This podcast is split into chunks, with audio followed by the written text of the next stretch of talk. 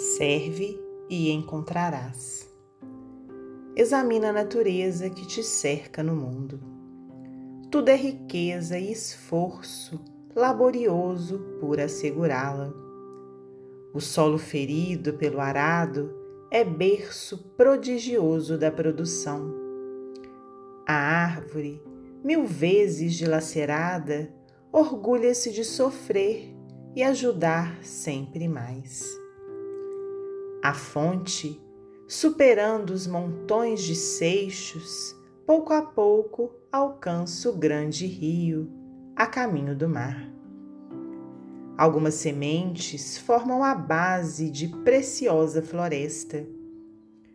Pedras agressivas se convertem nas obras-primas da estatuária quando não vertem do solo a faiscante beleza do material ourivesaria.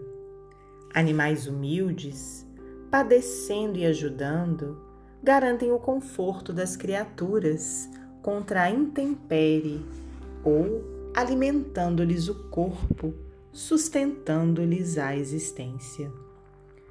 A pobreza é simples apanágio do homem, do homem enquanto se refugia desacisado na furna da ignorância.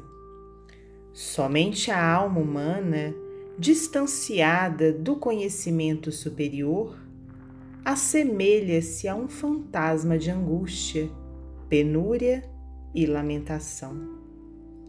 Se podes observar o patrimônio das bênçãos celestiais no caminho em que evoluis, procura o teu lugar de trabalho e serve infatigavelmente ao bem, para que o bem te ensine a ver a fortuna imperecível que o Pai te concedeu por sublime herança.